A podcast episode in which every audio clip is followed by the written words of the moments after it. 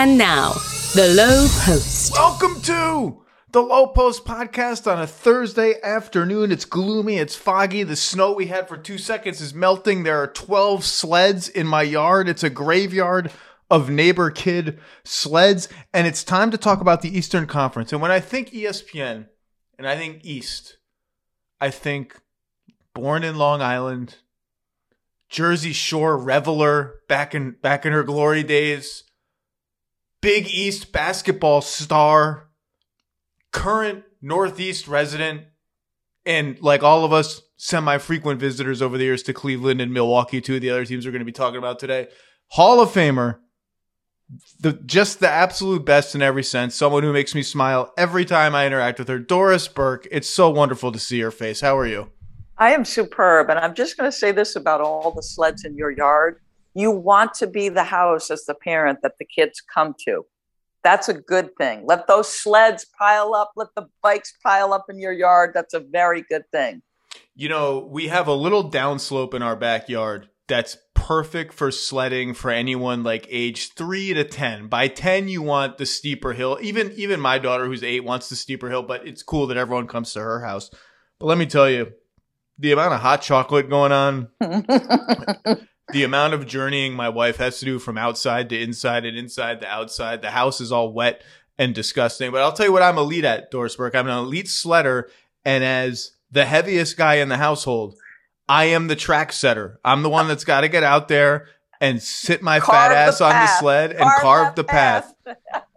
That's so great. That was one of my favorite things. Like I remember buying both my kids for one Christmas, like snowboards and anything fast that would go down the hill. Thank God I had my children young because I could still semi balance on a small hill. I love that stuff. To this day, I love that stuff. I don't ski. I don't Me neither. snowboard. I don't want. I don't want to ski. People are trying to get me to ski, and I'm just like I'm like Larry David and Curb Your Enthusiasm. I don't want to do it. It's too much stuff, but I will sled. Doris Burke, you have on Saturday Milwaukee, Philly in Mm. Milwaukee, I believe, right? It is, yeah. We must start this podcast. And I say this after having done 15 TV shows in the last 10 days where the segment is always, well, what are the Lakers? What are the Lakers? Do you think the Lakers can get in?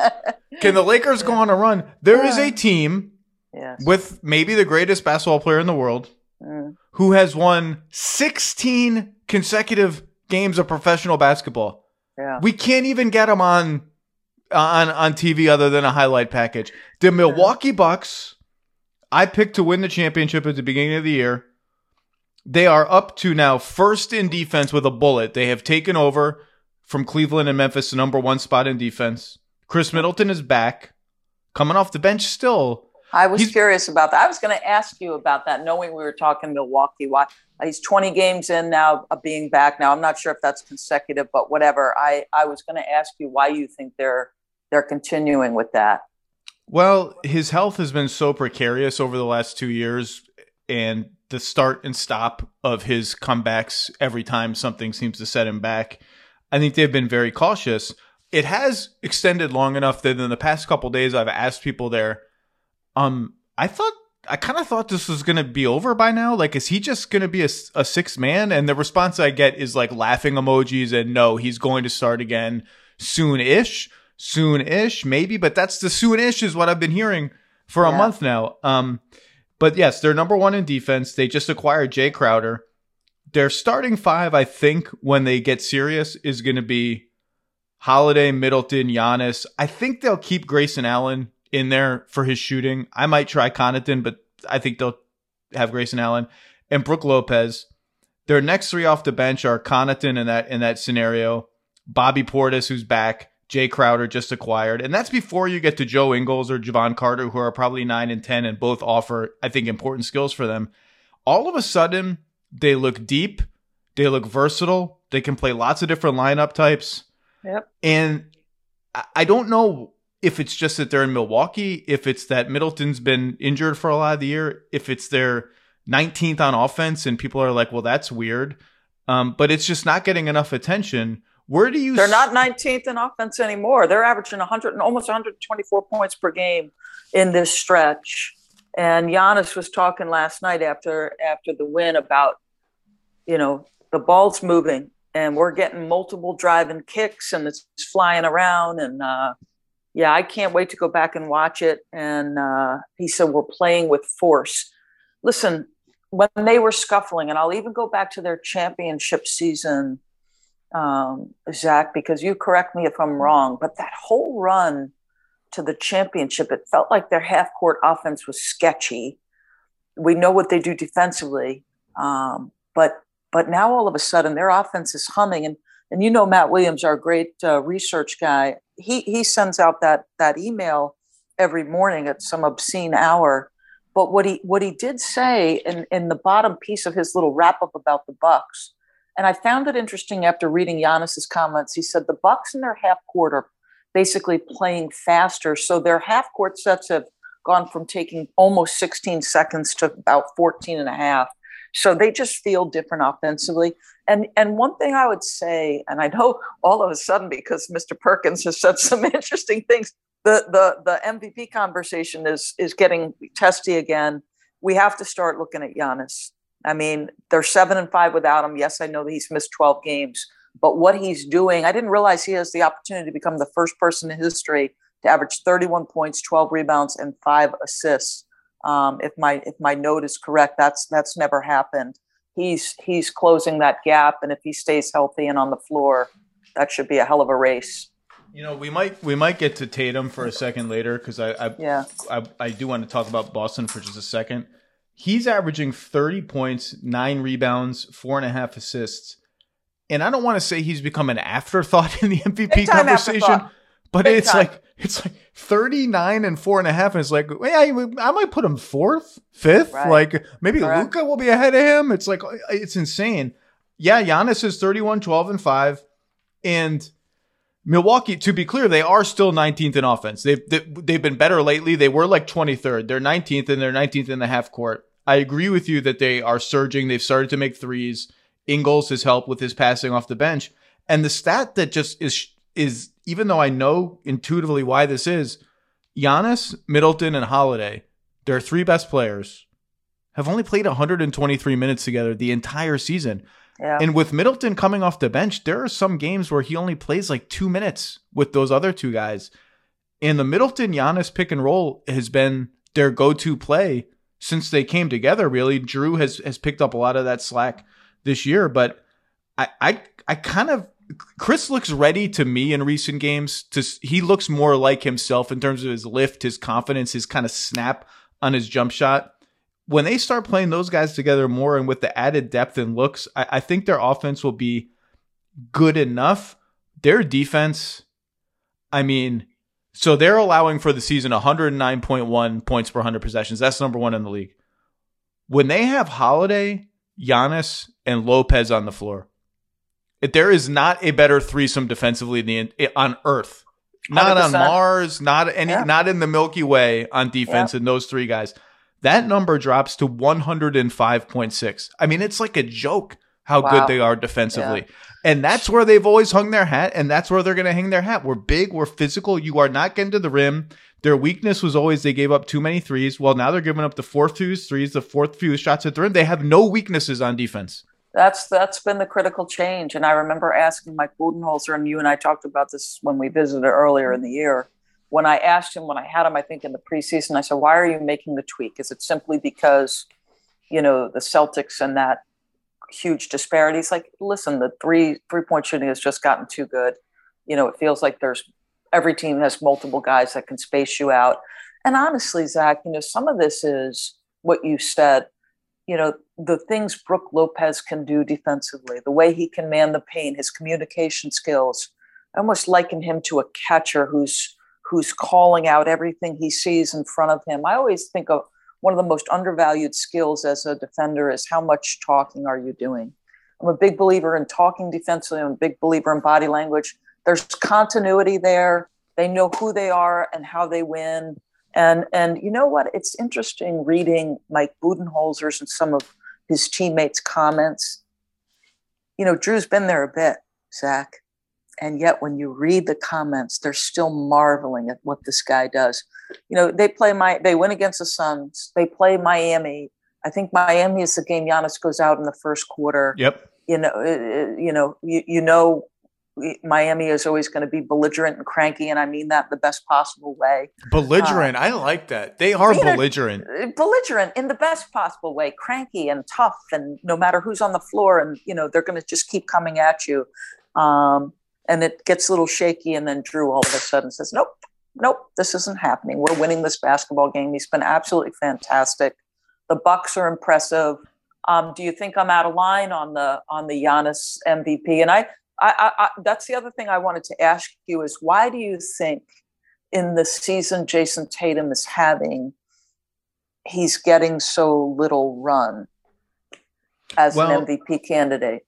Because because Giannis is averaging 31, 12, and 5, and the Bucks have at least temporarily passed Boston in the standings.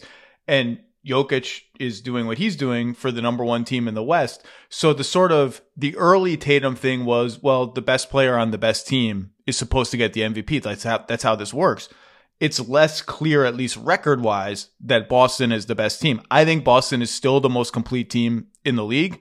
Mm-hmm. Um, but record wise, it's it's neck and neck with both Denver and Milwaukee, who are the current number one seeds. Milwaukee is currently the number one overall seed. And then, you know, Embiid is is unbelievable. And defensively, I think is when he dials it up is the with Giannis right there is the biggest defensive force.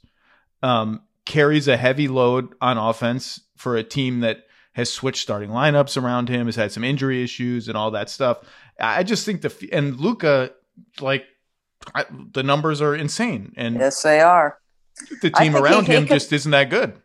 He could finish fifth. I, I, I, mean, as it stands right now, I think he'd probably finish fourth. And um, I had the chance to sit with him and do that, that little film session, Zach. And Tatum, uh, yeah, I saw that. It was great. Yeah, I, you know, the subtleties, uh, the the little nuances, you know, the the speed with which he reads progressions. The only thing that happened that I would have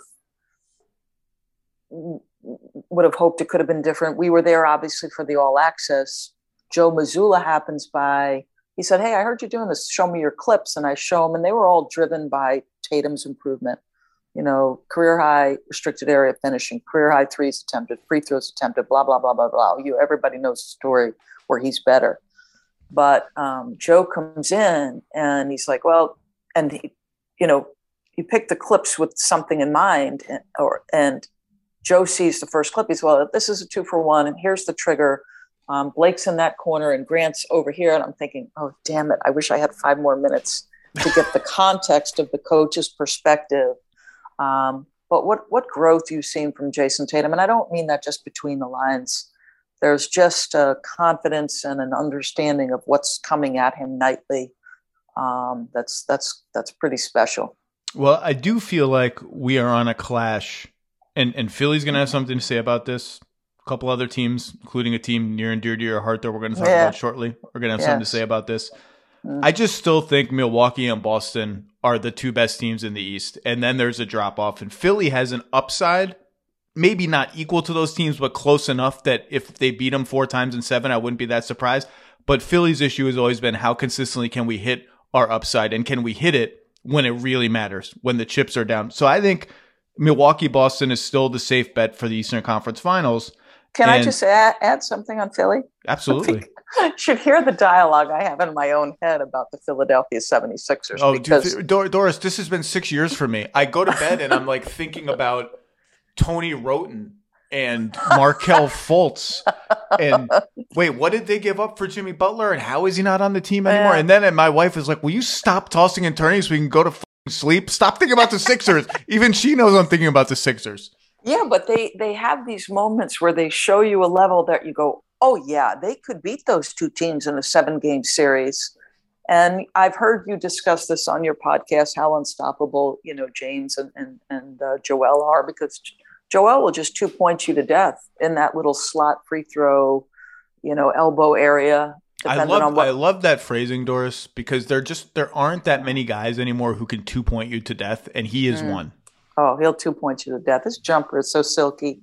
Um, and it's funny because you know they they they have that moment where they started to ascend the the standings in the East, and in the whole time I'm watching them, and I'm not catching every game, but I'm I live here, so that's my home broadcast, and um, I'm watching them ascend and I'm still thinking, well, I don't even think they've reached their peak. And so there's climbing, and I'm going, there's more to get to. But then I watch Philly Boston, and I'm nitpicking them a little bit. I am nitpicking here, but it's Philly Boston. They have command. Game changes in the fourth. Al Horford starts raining threes. But it's the little subtle moments, and I think it might have been Kyle. There's a couple guys you know that do just an incredible job covering them. Somebody tweeted something like, and this is why they won't win, or you know, they don't sustain it hard enough or long enough. And there were two moments in the in the Boston game. Um, you know, transition opportunity. Joel is running back in transition, but Robert Williams is three steps behind him. Dead sprint to the rim. Jaylen puts the bounce pass. Oh, beautiful pass. Dunk, dunk. And then uh, James Harden was the lone guy back. I can't. I think it was bad floor balance, maybe after a turnover, whatever the situation was. It's James Harden. It was the finger roll by by Jaylen, and I'm like, this is what I'm talking about. And I know I'm nitpicking those moments, and every team goes through it but this is where i have that dialogue in my head like damn it run harder you know? Like, well transition defense was an issue for them at the beginning of the season like a horrible one. They cleaned it up a little bit. It's still a little bit of an issue but you're right. There's there's a minute a combined minute every high stakes philly game in the regular yeah. season when you're like well this is why i can't quite trust these guys and some of it right. is transition defense some of it is like harden and Embiid switch and harden just decides oh, you have a guard on you? I don't get out of my way. I don't care. I'm going to be James Harden from 2018. And you're like, can you just give the ball to Joel Embiid? Now, sometimes it's okay to be James Harden from 2018 against a big guy because you'll hit your step back three and you can still get to the rim. I don't know. I, but I, I do think Philly is in the inner circle of contenders. But Milwaukee, Boston is, is, is the cream of the crop in the East. And if you remember last year, Doris, last last day of season, Milwaukee has a chance to claim the number two seed and home oh, court yeah. advantage against Boston. They yep. punt the game. They punt yep. the game. They sit everybody except Jrue Holiday, who I think had a bonus on the line, so they played him for eight seconds and he fouled and they took him out. They lose. They flip to the three seed, and all of a sudden, they have game seven on the road in Boston. They regretted that at the time. At, once it became clear where game seven was going to be, that there was going to be one, they, oh my God. They've regretted it since. I think this is going to be a real fight for the number one seed. Boston, by the projection systems, is still a slight favorite to get it hmm. because they have an easier schedule and and and I think a, a, maybe one extra home game compared to the Bucks. They have one head to head game left, but I think that's going to be interesting. But you know, you can sit here and tell me it doesn't matter if the if the Bucks are fully healthy, if the Celtics are fully healthy, it doesn't matter where the games are. They didn't have Middleton last year. I just, to your point about Jrue and his toughness and Giannis, there's just a certain hunger with this group coming off last year that has stuck with me since they lost that series. And now you look at their team. When they're whole, they have more lineups that they can get to with Giannis at center. Now that they have Crowder there, and a, mm-hmm. and with Crowder, a second big wing defender with Jrue to split up those assignments that went to Wes Matthews or Grayson Allen having to guard yeah. Jaylen Brown last year. They That's, can I go. Was, I was just thinking that exact matchup is Jaylen Brown. Jrue, Drew, Jrue I mean, uh, Jae Crowder on Jaylen Brown and making things difficult on him. I was curious about something you said earlier when we first jumped on about starting Connaughton over Grayson Allen. Your your rationale for that is? I just think he's better, and yeah, okay, and, yeah. and he's not going to get targeted relentlessly on defense the way Grayson yeah, Allen right, would. Right. But but Bud is going to opt for shooting above all else in that spot, and that's fine. Like it doesn't really matter. It, yeah. if, if it doesn't matter to me, but you know, they can play the Giannis Portis front line with no Lopez has always been good for them. They can now go Crowder Portis if they want to at the four and the five. They just have a lot of different ways they can play. And you see, you see them during games now. Remember how switch phobic they used to be? Yeah, now they'll yeah. be like, you know what, Brooks on the bench. Let's just like switch everything. We'll put Bobby right. Portis on guard. They just, they feel to me, and not just because they've won 16 games in a row, they, they just feel to me like a team that is gearing up now for the postseason run. And man, Giannis, he's just he's just a bear to do. Did you make a did you make a preseason title pick by the way? Do you do that I or did. no? I didn't, but here's what I'd like in that too. So so what are we doing in the West? I know we're not here to talk West and we're not going to talk West.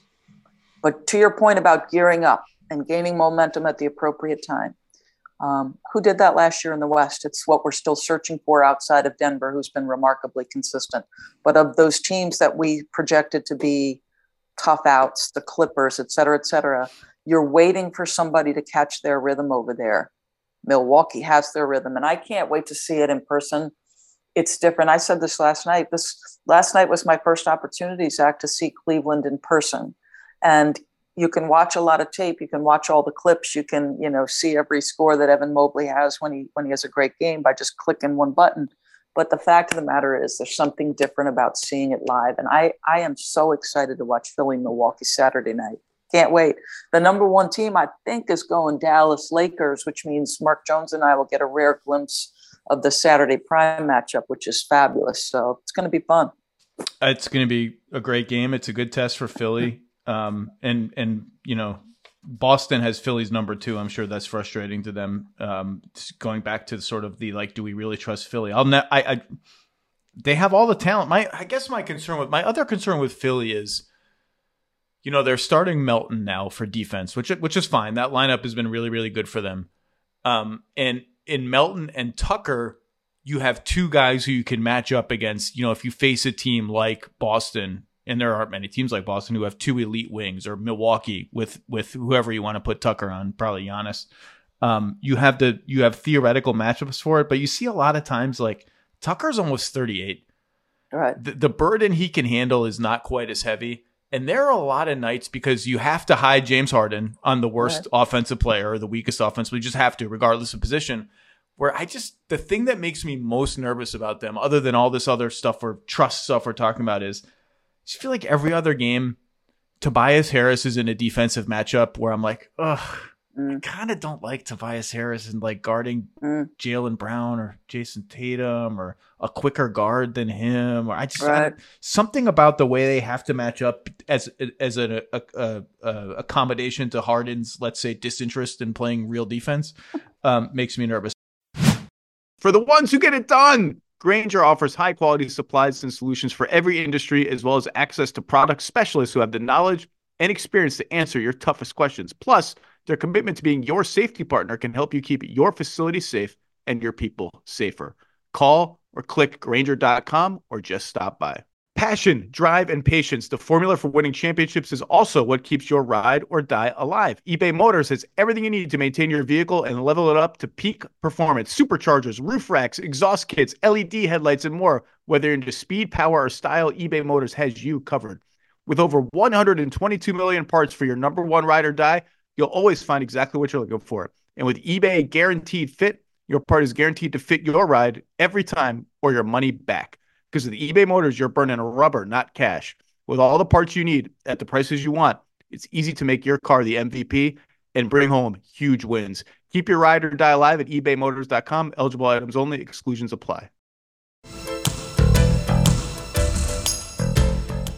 We have to talk about what's happening in New York. Oh, your New York Knicks, Mike Breen's New York Knicks, Spike Lee's New York Knicks are 37 and 27. They are, and I had to check this 10 times to make sure my computer wasn't broken. Because we think of a Tom Thibodeau team as a defense first team, and this team is physical and tough and rugged. They're 5th in offense. Yeah. Fifth. 119 points per game in this little streak, just about 118.8. Fifth. Fifth in offense. I looked yeah. at it, I'm like, is that a how how is that even? And 13th in defense now. Since December 1st, they are 27 and 15, fourth in offense, seventh in defense, third best net rating in the league. They are one game behind the Cavs. They now currently have the tiebreaker over the Cavs. They have a much harder schedule than the Cavs, so they are a big underdog to catch them for the fourth seed.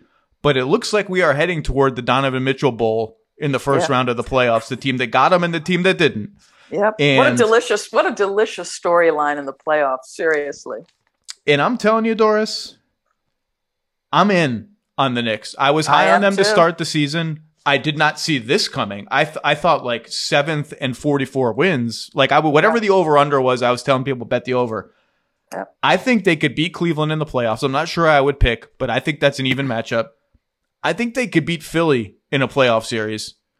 And now I, I, I can't I can't go to the Milwaukee Boston stratosphere quite yet with these guys. Right, right, but I think right. I think something real is going on Yeah. Um, and this team is just is just really you must you, you must be having a blast watching this. So, so you mentioned, you know, I think whatever date you mentioned, I don't know if, if that was when Tom Thibodeau decided to shorten the rotation, but the numbers look really good from that point.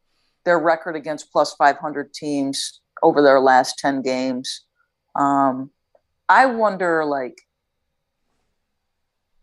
so last year felt like such a rough year. Julius was fighting with everybody.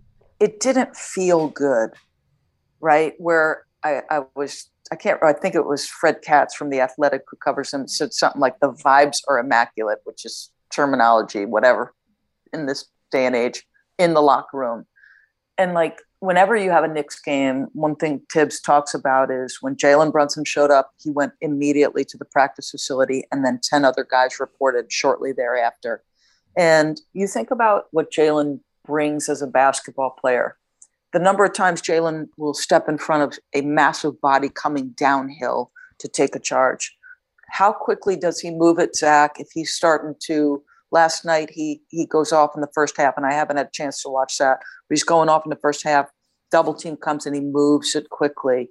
All of those little subtle things, and and and the willingness to be coached, because because Thibs is going to coach you. Um, the willingness to be coached. I mean, I don't want to give all of this massive credit but I feel like there was this narrative we they've overpaid him, and that's ridiculous given what we've seen. And um, what a season for him! What a season for for Julius. And they know who I said. You know, the Bucks know who they are and how they win. They get to the offensive window. They get to the free throw line. They play hard as hell. Um, you you add Josh Hart, who now helps Quentin Grimes deal with you know really difficult wings. Um, do I love everything that's going on? Of course I do. so, so um, Jalen Brunson was never overpaid. I don't want to get into the summer commentary. I, I called it when it happened. I said, this is fine. It's a B. It's a B deal. This is not some overpaid. This is a fine contract. It's turned into an A plus. And my favorite thing about Jalen Brunson, it's not the charge taking. It's not the flopping and the flailing. And he does it. You, you just got to admit it. You love Jalen Brunson and say he flops. That's fine. It's not the ridiculous one on one scoring, and he's quicker than you think.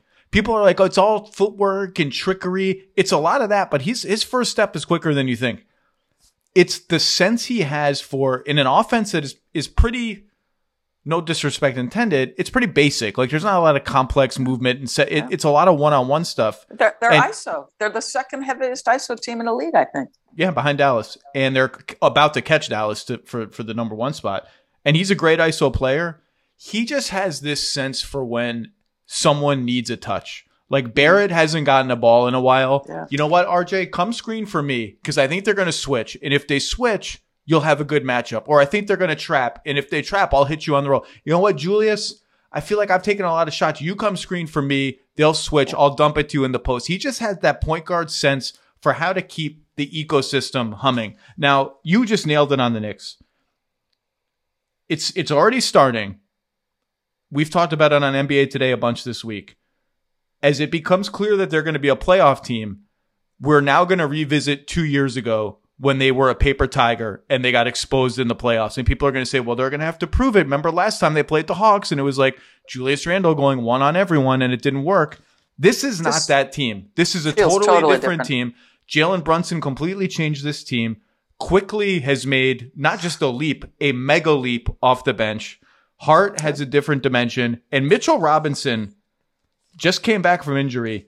Has really Three straight double doubles. he never misses because he just dunks but it, but that's not a bad thing like he's he has so much gravity going into the lane that their shooter is going to be open all the time defensively he's reached a totally different level this team is more dynamic more diverse than the team that made it two years ago i will say though you nailed their identity i think the reason why them being fifth on offense is surprising and there will be questions about how sustainable it is is because it's everything but shot making that's driving the offense.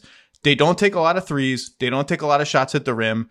They are a bad shooting team almost across the board. 21st in three point accuracy, 27th in restricted area shooting, but they're ninth in free throws.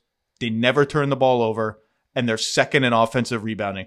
They all the marginal stuff, all the not sexy, not shooting. They're like the anti warriors on Right. offense. Yep. And I don't see. We go through this. We went through with Memphis last year, who's a transition offensive rebounding team. Like, oh, is this sustainable? Is this going to work in the playoffs? That the was more- my thought. You're going over those things, and I'm thinking the Memphis Grizzlies. yeah, and you know They're what? winning the possession game. And you know what? The Grizzlies did fine in the playoffs last year. They lost to the Warriors. Ja was hurt. The more I watch these teams and, and the different styles, and I, I do think the playoffs are different than the regular season. That's clear. Certain things become more important in the playoffs than are in the regular season. Certain parts of offense are harder to get to in the playoffs than in the regular season. All that's true. But the more I watch these teams, the more I'm like, if you're good at what you do, you're just good at what you do. And you're going to be mm. good at what you do in the playoffs. Mm. I think the Knicks are going to be a really dangerous playoff team. I couldn't agree more. And you know, it's the variance in shooting from RJ Barrett. I remember when he came out and we were doing summer league games and I love Seth Greenberg on college basketball. And, you know, I'll hit him up at summer league for some information and he saw me cover a Knicks game and RJ was struggling to shoot it. And he's just like, this is real. And he's gotta he's gotta figure it out. And there's such like he just goes up and down. I, I just you know, how much would he elevate that group if he could consistently knock down shots because of the the you know what Julius and Jalen uh, bring to the table. Um, but I love Mitchell Robinson. This guy, I feel like the upside is still there, and it's funny, you know, the the wrist injury as opposed to the injury that hurt him the last time. He talked about all he did was run, and the time he was off, he looked so well conditioned, Zach. Um, and that was something he could not do. Now you can extend his stints, stretch out those minutes that he plays in succession, and uh, Well, Yeah. I, I remember when he was younger. He, I, I write a column every preseason, my six most intriguing players for the season, and years ago he was in it. And I talked with him about. I said, "Hey, Mitch, I, I watched a lot of film of you play defense. Like a lot of times when you're in the pick and roll, you know, you got to guard too. Your arms are down at your sides.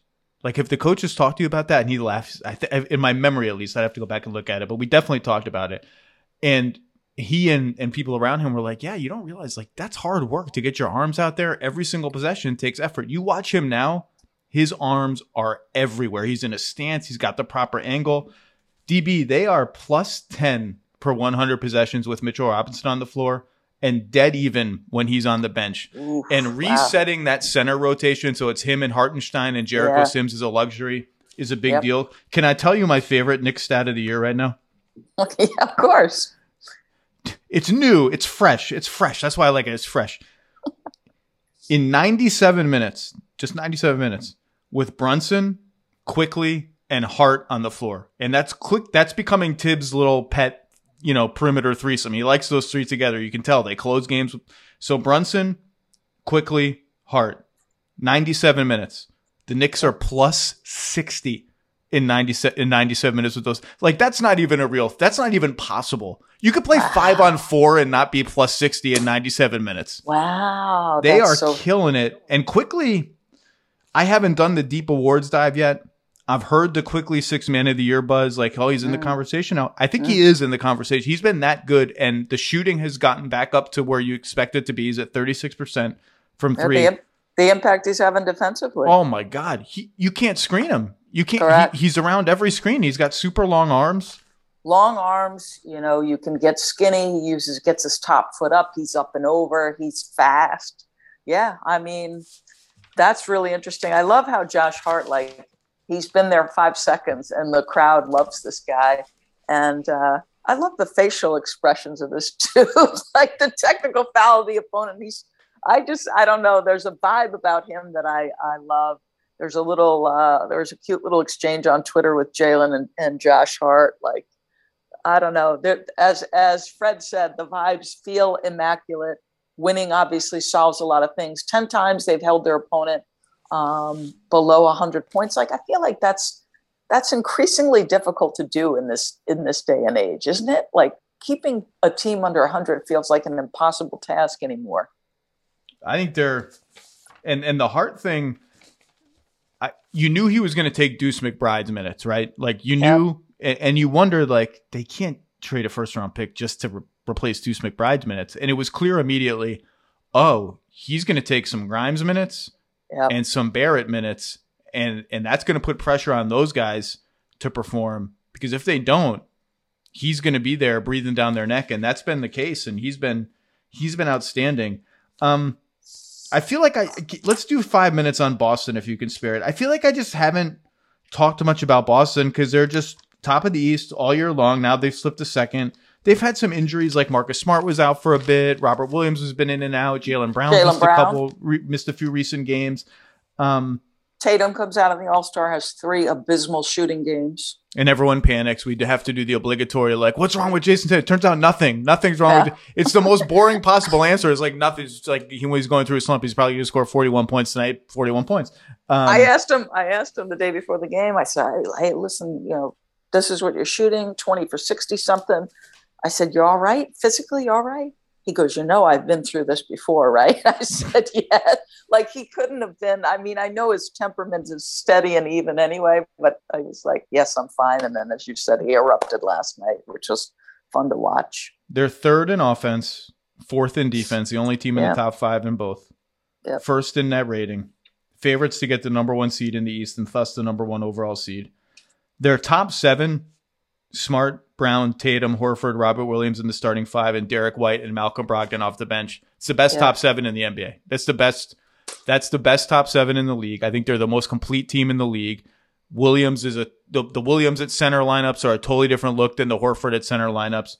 It was interesting last night against Cleveland that Grant, Grant Williams. Williams? didn't play. I I was I didn't know. He, then I see something post game, Zach, that said he had played every single game last year. Obviously, you know, critical stages in the playoffs, and played every game he was available for this year. I think sixty of sixty-one. Um, and I was like, "Whoa, what happened there?" And I heard Joe's comments post game. You, you think it's a non-story, or you think it's a story? His minutes have been declining in the last two months. There were even some trade rumblings about him that I, I frankly didn't believe because restricted free agency, which they're going to have on him, is a very powerful cudgel. And while Cleveland may not be a great matchup for him, he spends a lot of time guarding Embiid when the Celtics play Philly, and he spends a lot of time guarding Giannis when Giannis. the Celtics play Milwaukee. Hundred And percent. so I, I just think even if he becomes the eighth guy and not quite a luxury, but something close to it, that's you win championships with guys who are maybe luxuries. It's like Bobby Portis didn't play against the Nets in the playoffs when the Bucks won the title, Right. and then You're right. becomes a, a a critical piece going forward. But I do think Boston's depth is kind of a Rorschach, Ror, Rorschach, Rorschach test. You know those little blotchy things that one person could look at and see like an old lady's face, and another person can look at and see a goblet or something. Like they go seven deep. We know their top seven is amazing. Last night they kind of stopped at seven. Like Hauser and Muscala played 20 minutes combined. Will those guys be in the playoff rotation? Maybe sometimes, maybe not always. Grant Williams doesn't play, and Blake Griffin doesn't play. Luke Kornet doesn't play. Payton Pritchard doesn't Payton play. Pritchard. And you're like, is this team deep or not? And then they have a game where all their stars sit, and like Hauser has 31 and Blake Griffin does stuff. You're like, oh, they're deep. Look how deep they are. But I think they are still the most complete team in the league. Um, the play the play of Derrick White oh, has ridiculous. been it's been so good. Um, you know, he he is one of those guys. You know, you can you can play him, and he doesn't have to take a shot for five minutes, and it's never going to diminish his effort. Uh, you know, might get beat off the bounce, but gets a backside block. Um, the the flying in from 15 feet to get an offensive rebound. He's a possession creator, possession saver. Um, dog it on the defensive end, can explode offensively. We've seen that enough. There's been a lot in the Boston media, Zach, about how he, you know, two games ago, I think was plus 26, the highest plus minus, then doesn't play in the fourth quarter or final five of fourth quarter and overtime. And you hear Joe talk all the time about humility. You know, I'm talking about this, the vibes of, um, of New York. You know, we've been to Boston's practice facility several times, just like the air around the guys who don't play. So Blake, you, you constantly see, I'm always paying attention to the benches and are people really happy if they're not playing? Like that's hard. And Blake always in the ear of Payton Pritchard or just the, you feel, you don't feel weighted down by the guys not playing. That's significant. That has an effect on the feel and the vibe of the locker room. And so, um, you know, those will be interesting choices for, for Joe Mazzulla. And I, I find Joe absolutely fascinating in this way. You know, he was talking to us pregame. I hope I'm not giving anything away. He can yell at me if I do. But we were talking to pregame yesterday, and he said, you know, sometimes I do wonder about my own demeanor. Am I too yeah, I don't want to say steady. I can't remember the word he used, but you know, does does he need to change his cadence at all as a head coach? And um, you you rea- you marvel at how he's reacted at 34 and the circumstance he's faced. But what I always think is he's always thinking ahead. Where can I be better? What do I need to do? Am I giving this group what they need? Um, so much made about the, the lack of timeouts with Joe. Well, I'll tell you where it helped to have the timeouts down the stretch of that game was that Philly game, right? He had one, Philly doesn't. They they execute a play, same play they had tied the game against Cleveland with earlier. That time, though, you know, Jayson goes and dunks on Jarrett Allen. Um, I just think there's a lot to like about him as well. Understated. The only reason the timeouts thing became a thing is that it's something anyone can see like to to actually analyze the X's and O's and the rotations and the lineups, you have to really pay close attention to the game and understand what's going on. Anybody can see like, oh, he didn't call timeout there. He doesn't call timeout. It was just like the lowest hanging fruit possible. It's a dumb, yeah. it's a dumb thing. Um, on White and Brogdon, I mean, there's an alternate universe where they're like a good they're like the starting backcourt of a 38 win Pacers team or something 100%. like that like and they're they're coming off the bench for the Celtics, both of them. And Brogdon, Brogdon plays a different style than you have Brown and Tatum, who are the scoring stars of the team. They're the fulcrums of the offense. They get to hold the ball. They get to do all the star stuff. Everyone else is kind of a quick mover, cutter, screener, doesn't hold the ball, doesn't over dribble, except Brogdon. Mm. Brogdon kind of stands out as the only deliberate non star on the Celtics. He has the highest pick and roll volume on the team per per possession, higher than Tatum, higher than Brown. He has the third highest usage rate on the team by far behind those two guys. And I know that that's been he, he's not for everybody stylistically for that reason. I love that he sticks out stylistically from the other Celtics role players. I love that they have another guy who's like, I can get you I can get us some buckets. You need me to like burrow inside with my shoulder and lay the ball up. You need me to take a long two on the pick and roll. Like I can get mine. I'm cool getting mine. I don't care if Jayson Tatum's on the floor. I can get mine too. Oh yeah. I think they need that change of pace among their like other guys that are not Tatum and Brown. There's a self possession about M- Malcolm. He's very comfortable in whatever role you want to put him in. Thinks it at a high level. It's funny. Yesterday there was a stretch where I was like, "Oh, he hasn't really taken a shot here," um, but then there will be moments where it's just like, "Oh, timely bucket, timely decision, timely kick." Um, you're right. He can get in the paint, and he's not doing it with speed or athleticism by any stretch of the imagination. He, I don't know how he gets these layups where he just catches the ball, yep. drives into your chest, and gets you to open up your stance like two inches, and then his yep. shoulders just in your chin, and the yep. ball's in the basket. Yep, he's getting any necessary separation because of his strength. Yeah, I've always been an admirer. I it's funny. I remember talking about him at Virginia when I was still covering college basketball I was like, I think he's a, I think he's an NBA player, and I think I remember getting killed about it because you know not fast enough. You know what skill does he have that's great? And he was injured for time, and I I don't know what it was. I was just like, I think he's an, and probably because Tony Bennett said this guy's an NBA player. He could play on any roster. He's going to help your team win. He's going to do everything right defensively. Um, yeah, Malcolm is, and you're right. I hadn't I hadn't thought of it in that context. He is totally different from the rest of that group. I'm not going to ask you to make a pick unless you want to, because I don't like to put people on the spot, but I will put myself on the spot. It is March. It's March 2nd. Where I don't know how it became March. It's March 2nd. Amen. Um, Amen. Like, it's March. The sun is starting to shine. I know. I know. Although we finally got some snow. Uh, I was I was I was aching for a little snow. But anyway, it's March 2nd. Yeah. I picked the Bucks to win the championship before the season.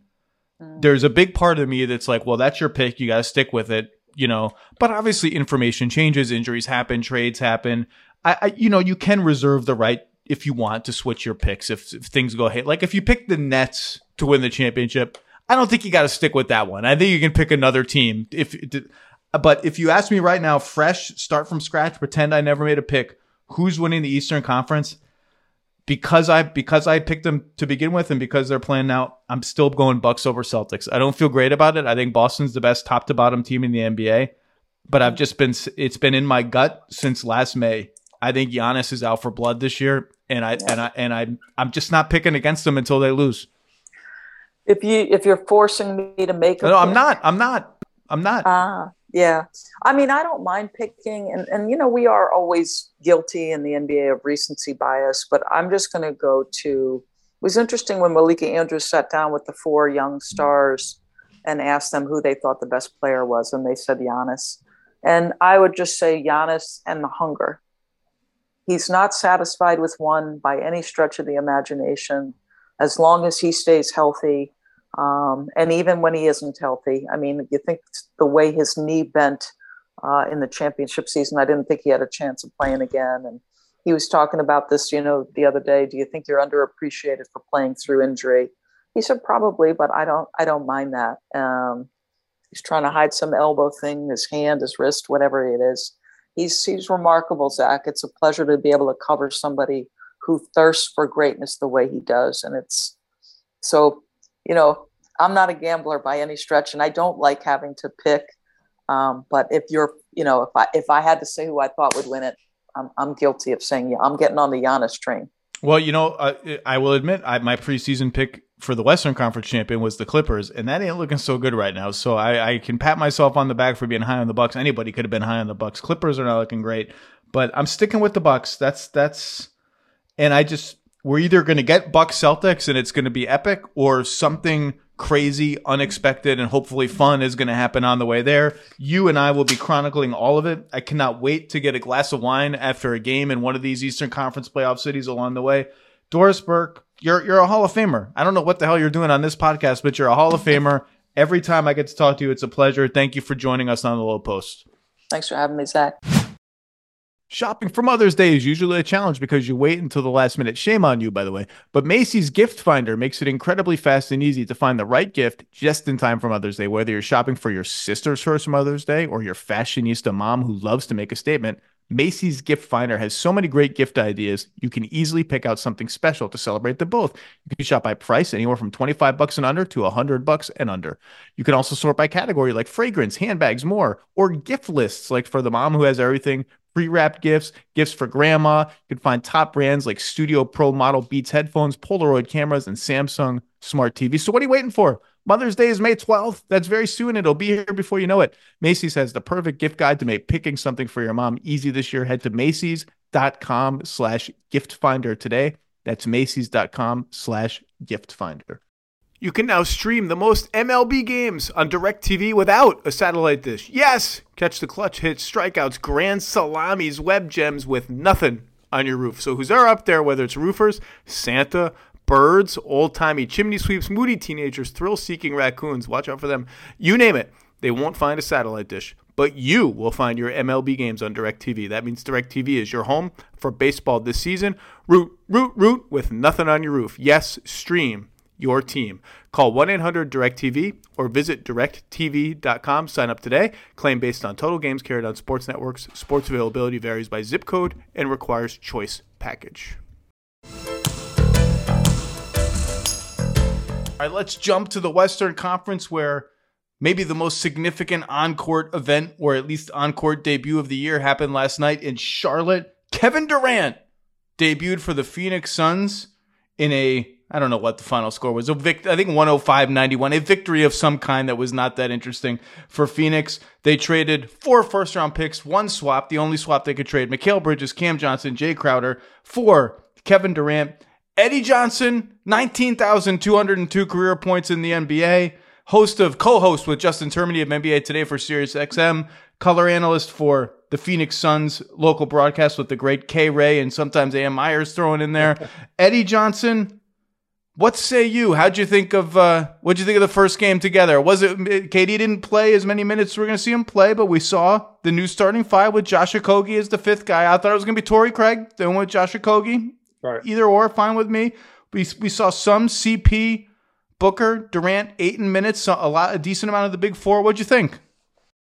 Uh, I wasn't shocked, Zach. I don't think you were either. I mean, we've seen enough of Kevin Durant uh, and how he plays basketball to know that he fits into anything, right? And seamlessly, because He's an unselfish basketball player. He's a guy that can play off the ball.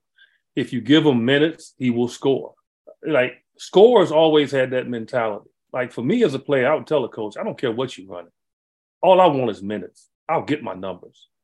And that's why KD is looked at as an old, old soul in regards to basketball. He knows how to play it the old school way, and he knows how to devastate you the new school way. And so I had no hesitation, no thoughts of anything going south because the guy is always in shape. He returns from injury better than most players we've seen. And I just knew in the Suns offense that he would be fine. Take me back to the trade deadline itself because the Suns have obviously had an up and down season, but they had started to catch a little bit of a rhythm before the deadline with Booker coming back and Chris kind of playing a little better.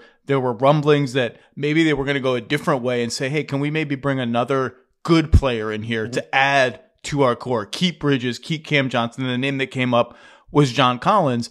And, and that's a path you would have taken if you thought that team's good enough to win a championship with Chris Paul right. at age 37. When you heard those rumblings and you heard the KD rumblings, are you surprised at all that the KD version of this all in for one guy, one out. Did you think that that t- other version of the team had enough upside to be worth looking at, or was this just a no brainer? It's Kevin Durant. Go get Kevin Durant. No, it's a no brainer. You you go get Kevin Durant, and and the reason you go get him is not because he's an all time great. He's an all time great that if you trade for him in the middle of the year, especially, he will fit into your offense seamlessly. That he won't disrupt. That he just knows how to play basketball, and he's a champion. And so that's why you would do it. Uh, and the Suns had no hesitation in doing it. Uh, they had some hurt. They obviously had some heavy hearts. Uh, we gave up Mikal Bridges and we gave up Cam Johnson. And you talking about two first class professional individuals. That was hard to do. Uh, I didn't too much think about the draft picks because that's some kid in middle school somewhere. We just don't know how that's going to turn out. So I'm not one of those guys that, you know, just say, oh, you got to keep your draft picks. Uh, I would like to win now. Not like I got a lot of time left on this earth. I want to see the Suns win a championship. And so I was happy. I was ecstatic about it. I was. We were in New York. Uh, I had it was like one o'clock in the morning, I believe. Uh, no, I don't. No, we weren't in New York. I think we were in Atlanta somewhere. I don't even remember. But it was like one o'clock in the morning. And when I saw that come across my phone, I just jumped up and down.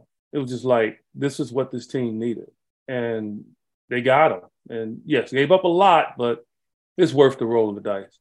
Yeah, I, have I've gone over it enough now. Um, I think they correctly concluded with Chris at 37 and and this year having kind of an up and down year where he he was not able to carry the team when Devin was hurt. I don't think they were going to win the championship with their core as it was, even right. with the West a little muddled this year. And the risk is the risk is there. I mean, Kevin's 34, coming off any injury. Chris is 37, injured in the playoffs almost every year, seemingly. The picks matter. The young talent out the door matters. But I think the Suns are betting A, Devin Booker's 25 mm-hmm. or whatever he is. DeAndre Ayton's even younger than that we are not at risk of falling into this like Brooklyn Nets post KG Paul Pierce trade hell where we're just in a valley of nothingness. Um, and and and B, we can win the title with this group, and that's the whole point of this. And the present team we had wasn't going to win the title. The theoretical team where we just keep it together and do nothing and have all our draft picks. That's unlikely to lead to a title too, because every path is unlikely to lead to a title. So let's just go for it. And I think my take on it was I'd like to hear your take.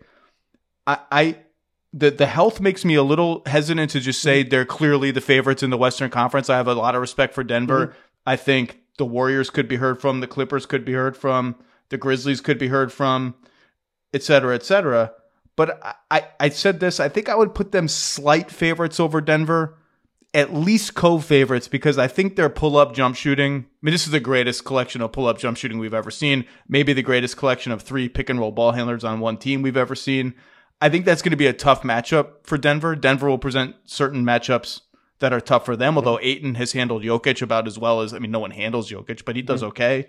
Um, I think I'd put them slight, slight favorites over Denver, but it's it, I, I don't think they're no brainer favorites in the West, let alone right. over Milwaukee and Boston. But maybe you disagree. Yeah, you said the key thing initially, though. You said Devin Booker 25, DeAndre Ayton 22, 23. Right? So you're talking about two guys. Devin Booker, right now, my estimation, is the best two guard in the game. Uh, DeAndre Ayton, when he is when he is focused and he's in rhythm, you can you can fight for the third best center in the game, behind obviously Ooh. Embiid and Jokic, whoever you can put there. I don't think that's talent spicy. Wise, talent that's wise, spicy. Talent wise, he should be three now, right? The only reason he's not there is the inconsistency, right? But you got two guys that if you're Kevin Durant and you and you're Chris Paul, you want to hit your wagon to very good dynamic young players because they will extend your career and you won't have huge responsibility of carrying and you'll still be able to be productive. That's similar to what LeBron has tried to do, right? I mean, with Anthony Davis. So I think they're in a perfect position for them. And I think that's why Kevin Durant wanted to be here. And I think that's why Chris Paul decided to come here is that when you're around guys like that, they can extend your career. And I think that's where it sits now with them. And so they're in a pristine situation. Uh, like I said, Kevin Durant heals better than anybody because he works on his game and he comes back. And he's always shown us when he does come back from injury, as he did last night, he is right back to being Kevin Durant.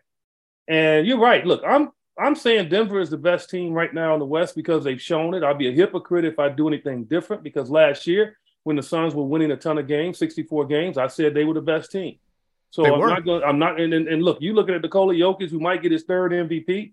If you're going to win the MVP three straight years, well, you better damn well be right now the best team when you're healthy, and they're healthy pretty much with with, with Murray and with Michael Porter Jr. up and down. But still, Aaron Gordon playing the way he's playing. They pick up Reggie Jackson. They have one of the deepest teams in the league, so they should be the favorite team. They have the best record in the West. That's the way it should be. But if this Suns team had Kevin Durant at the beginning of the year, I don't think it'll be close. That's how good I think they can grow. So it's up to them to really bond and, and heal together because they still have ways to go. I don't think Devin Booker's where he wants to be, and Kevin Durant obviously is not. But if they can stay healthy, I can't see anybody beating them. But I'm going to still say Denver is the favorite because that's the pressure, Zach, that we put on all time greats. And Jokic is like an all time great, winning three MVPs. And Possible. I'm not going to let him off the hook. Yeah, because Giannis is making a run.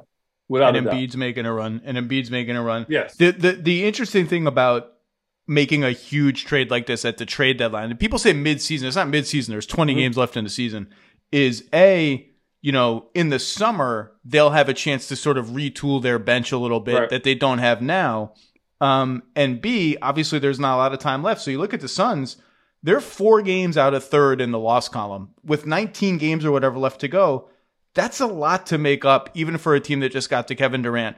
They might be stuck in the four or five bracket, which is is for them. They probably don't care. It's like we have Kevin Durant, Devin Booker, and Chris Paul. We don't care, but that might mean like Golden State first round, Denver second round. It's which is again like they're gonna have to beat those teams eventually. But these these clashes we're talking about between you know the co-favorites in the West, like Denver Phoenix is on course right now to be this a second round series um, in the playoffs, which is interesting. But I want to go back to last night. We only have one game that we've seen them play. It was against Charlotte, an undermanned Charlotte at that.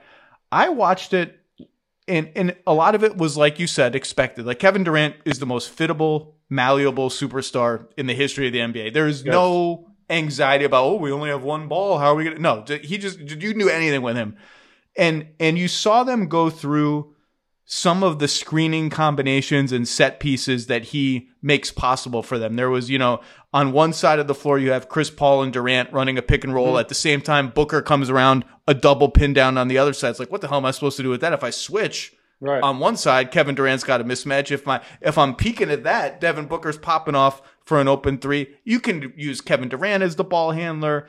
All their Spain pick and roll stuff, their stack pick and roll stuff that they do, it's all there. I thought they kind of they looked slow to me last night.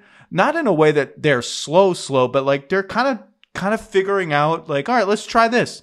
Let's try that. Let's see how this looks. Like w- when they just start playing and they start playing fast, uh, like they looked guardable to me last night. Really good, but guardable. I think when they add a little juice to it, it's going to look spectacular. Yeah, without a doubt. I think it was more so the guys just really hesitating and and and focusing on KD. That's what happens when you get a player of his magnitude come to your team.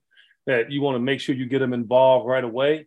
And KD has been clear to everybody. He's telling them go for it. So the best thing to me that came out of last night, Zach, was Devin Booker took 20 something plus shots because that let me know that Devin was going to still be Devin. And and and I think that was key for Devin. You know, and I think KD is telling him that. Like, look, it doesn't matter. And the beautiful part about both of those guys, like I said earlier, if they get 30 minutes, they're both going to score big numbers. Like, so it's not even about who gets the most shots, who you know, if you looking for about two, three possessions, it doesn't matter. They're going to wind up with big points and, and big stats that's going to help this team win. And yeah, they did look slow, but I think it was more so because they were just thinking. And I think they yeah. were enjoying, and they were enjoying. Like, I remember when I, I in the middle of the season, I, I got moved to Houston. I went there and signed with them because I got bought out during the middle of the season, and I, I signed with Houston. And you know, I go to that locker room and I saw King, Charles, and Clyde Kevin Willis. And I was just like a kid in the Christmas. I mean, I was like, wow, you know, and you tend to just slow down. You tend to not want to mess it up. And and I just think they just felt like, you know, last night they were going to win the game. And they just kind of just went slow, as you said, trying to make sure everything worked well. But I think we're going to start to ramp it up here as KD, you know, gets more minutes and because he's obviously healthy and the way he was moving. So it's just about him getting more minutes. The thing that you know, you go when a trade like this happens, you go through sort of all the ways the team's going to change, and you anticipate all these things. And one of the things that I anticipated, but seeing it, it was a bigger change than I anticipated.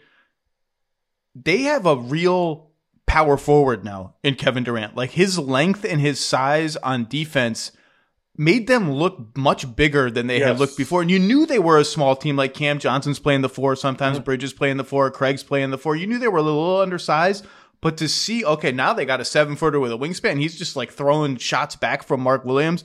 His size, he's not a great rebounder, but he's big and he's a good rebounder. That's going to change their look and feel, I think, more than I anticipated. You notice that too? Oh, without a doubt, because it opens up everything for the guys that I know a lot of people are saying the Suns are top heavy and all of that. And I'm saying to myself, they're going to find out. Like Josh Okogie has played extremely well this year. Uh, Craig, extremely well this year.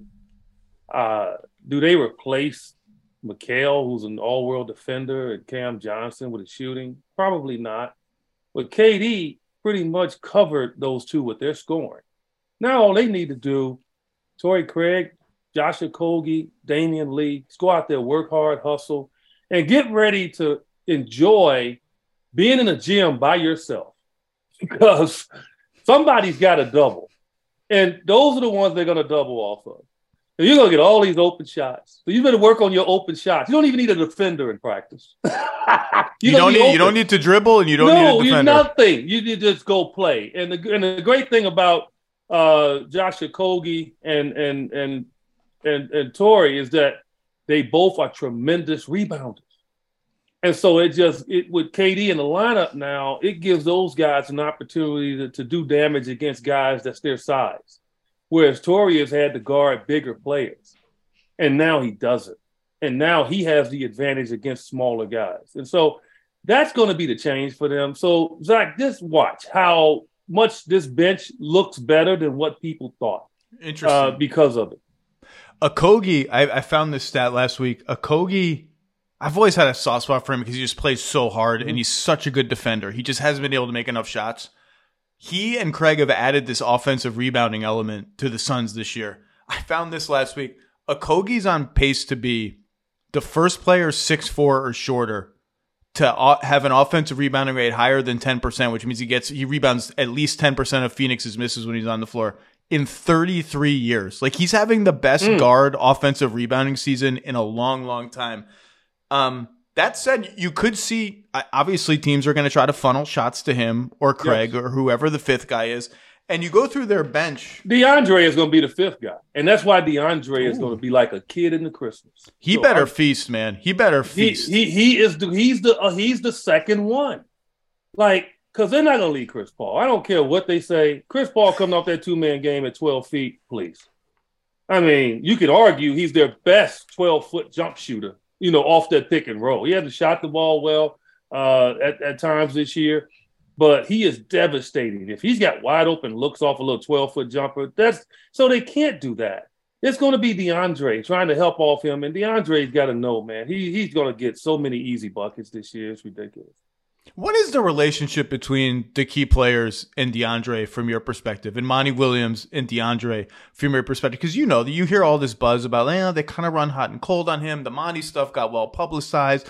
Is he going to be the guy that goes out in these trades? And they have all these. You hear about the people in Phoenix have qualms about him. I'm like, I get all that. He fades from contact. I wish he got to the free throw line more. Blah blah. I'm like, I watch him play, and I'm like, I think this guy's pretty good. I, I, I've been, I, I've been a Ayton buyer and I understand all the qualms and all the hesitations, some of which you're closer to than I am, which is why I'm asking you. But like, this guy averages 18 a game. He can make a jump shot, and he's one of the only centers who can, you know, defend a pick and roll 30 feet from the basket and like play Jokic one on one in the post, and it's not an emergency. But what if what, what being around the team? Like, what is the Ayton noise? What is it about?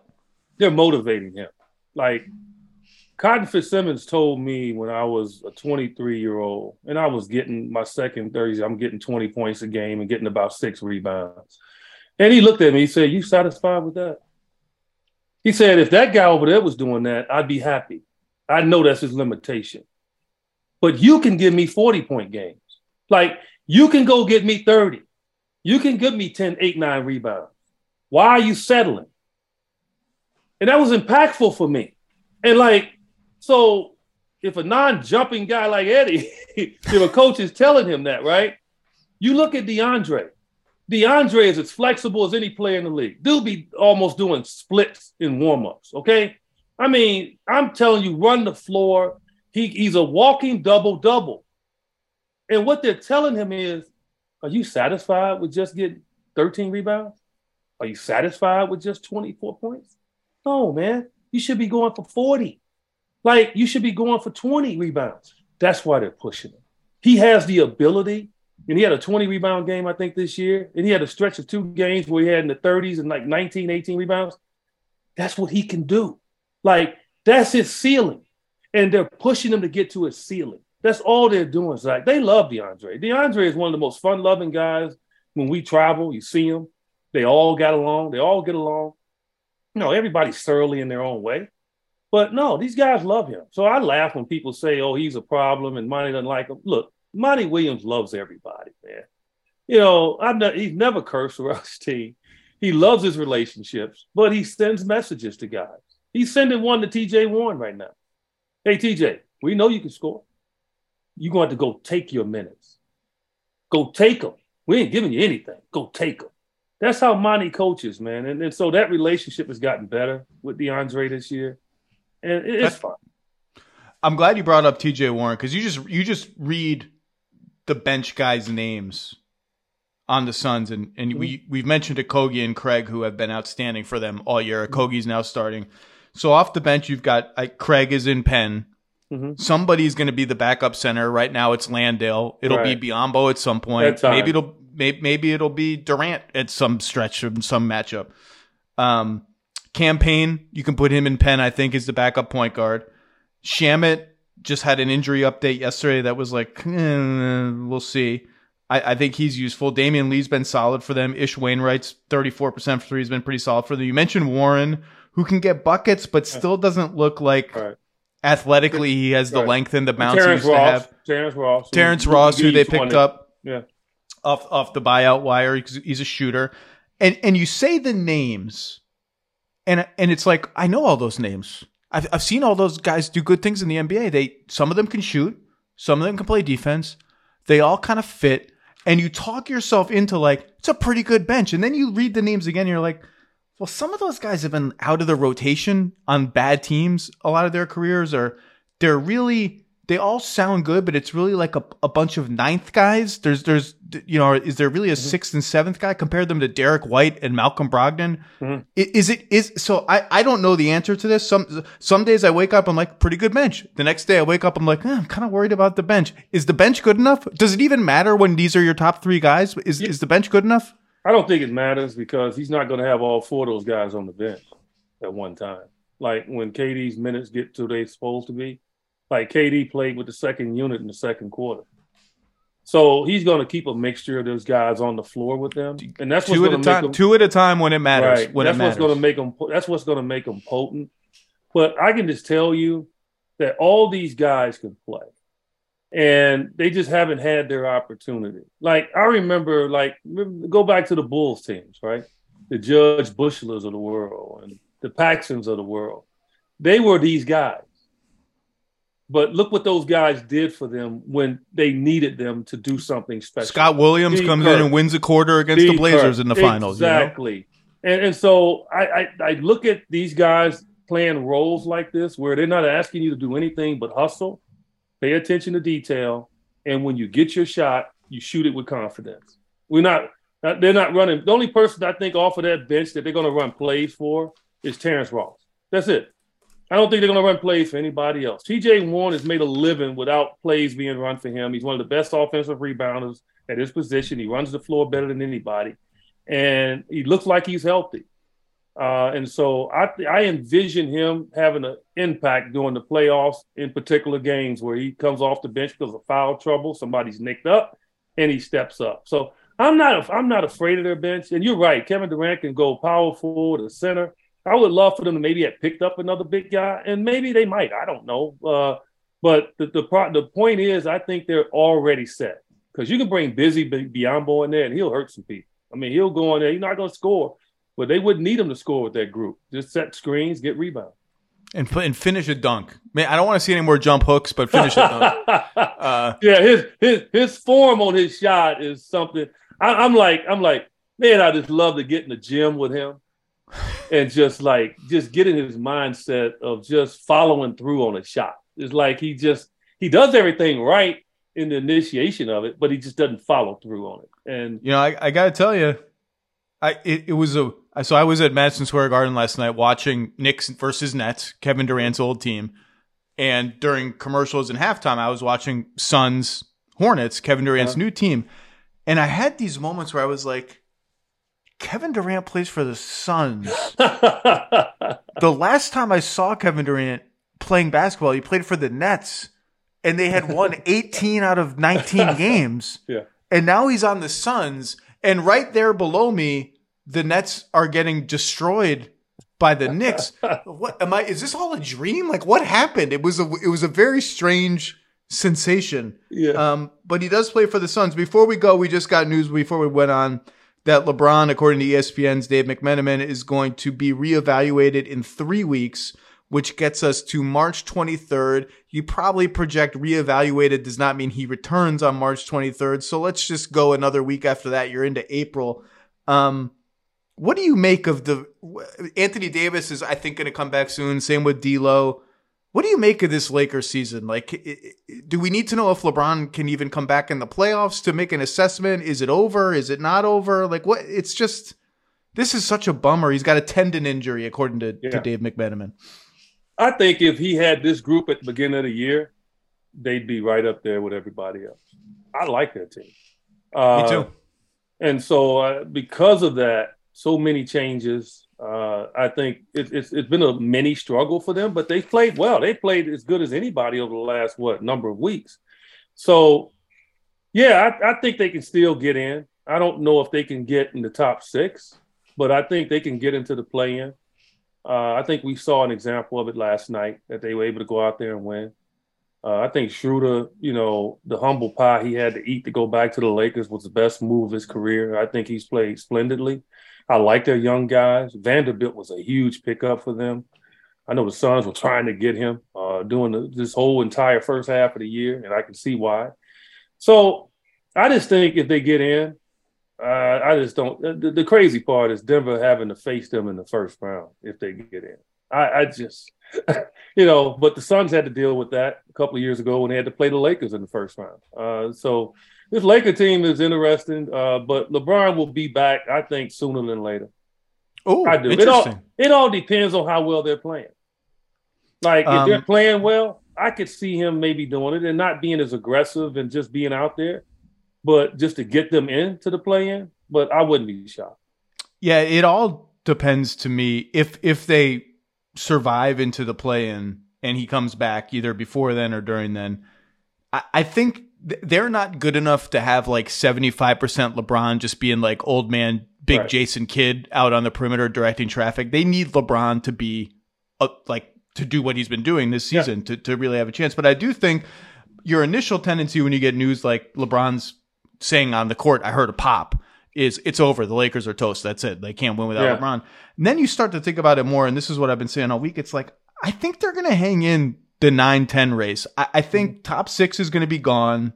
Seven and eight right now are Dallas and Minnesota. Those teams are just better than the Lakers. They're healthier than the Lakers. They should hang in at seventh and eighth. Ninth is Utah. They're one game under. Traded some guys at the deadline. Tenth is Pelicans. They're a game ahead of the Lakers. They they just ended a long losing stretch. Zion's coming back, maybe. Maybe. But then the Lakers come. They're already ahead of Portland. They're already ahead of OKC. And I, I just think they're going to be able to scrounge enough wins. And all these other teams, half of them lose every night because A, they're not good, and B, they all play each other. I Yeah. think they're going to, if, if D'Lo and AD come back soon, I think the Lakers have a pretty decent chance to get in the 9 10 bracket. I do think that's their ceiling, though. And to get in from there, you got to win twice. And you're not going to have home court in the playoffs, and you're not going to have co- home court in the last play in game, and maybe not in the first one. It's an uphill battle, but I think they can stay right there and, and get in the ninth or tenth spot still um, if those guys come back soon. I, I, I believe they can. Uh, it, all obviously depends on LeBron how he comes back and AD if he can stay healthy and just stay aggressive. Uh, AD just got to get that mentality where he just can't go a quarter and only take two shots, especially with LeBron out. Uh, but that's just his demeanor as well. He's an unselfish player to a fault, and you can't be that way when you have your other guy that you run with, you know, injured. Now, D'Angelo Russell is capable of putting up huge numbers, and so hopefully he can come back for them and then help them in that area. But like I said, if I'm at the top, I'm not too excited about having to deal with them or Golden State or the Clippers. I mean, any of those teams can fall down. I mean, and and so based on how they played lately, uh, Golden State seems to be kind of solidified, and Curry's going to be here back here soon. Yeah, it's it's it's going to be interesting, man. If Zion comes back, we know how good the Pelicans are when Zion is in that lineup. So I mean, I it's going to be this is going to be interesting. The West Yeah. was like looking like the second rated conference most of this year. Now they're the best again, and I just think it's from top to bottom is going to be very competitive. Yeah, how the seeding shakeout is going to be really fascinating. A lot of teams have uh, more late season kind of questions and additions than you're used to for teams that are, are kind of of this quality, but it's going to be fun. Eddie Johnson, uh, Sirius XM Radio, Phoenix Suns games.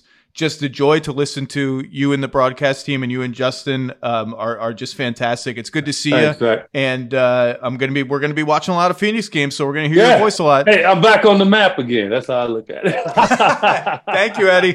All right, Zach.